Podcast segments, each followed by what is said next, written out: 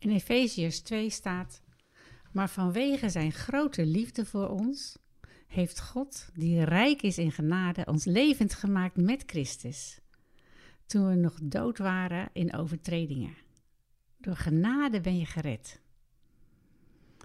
Sta er eens bij stil. Het is Gods actie voor ons. Zijn initiatief, zijn verdiensten. We weten dat, maar laat het eens doordringen. Het is niet jouw of mijn inspanning of falen. Niet jouw of mijn ons best doen. Niet jouw of mijn vaardigheden, talenten of zelfs goede wil die zorgen dat we levend zijn geworden. Want er staat, door genade ben je gered. Door geloof. En ook dat geloof komt niet uit jezelf. Het is een gave van God. En niet door werk, zodat niemand het zichzelf aanrekent. Het is zo mooi om te zien dat we niet in eigen kracht hoeven te vertrouwen. En zoveel mensen lijken dat wel te doen. Het is zo'n fundamenteel iets in het christelijk leven. Uh, vertrouwen we op God of niet?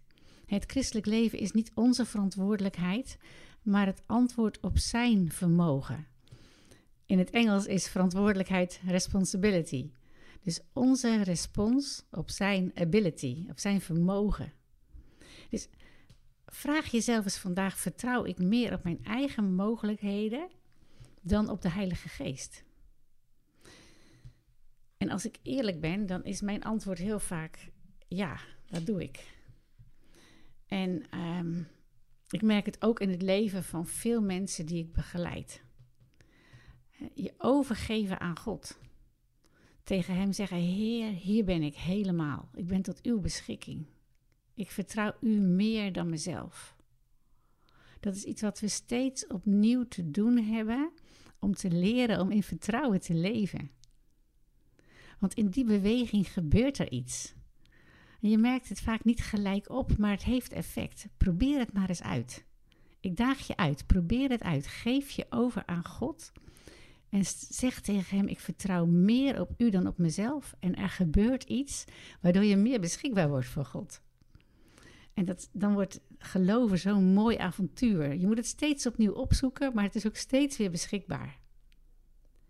Er ging kracht uit van Jezus, maar dat was niet genoeg. Het was nodig om hem in geloof aan te raken, voordat zijn kracht merkbaar was. En dat is hetzelfde als het gaat om bewegen in de kracht die God geeft. Ja, Heer, zo reiken we uit naar U.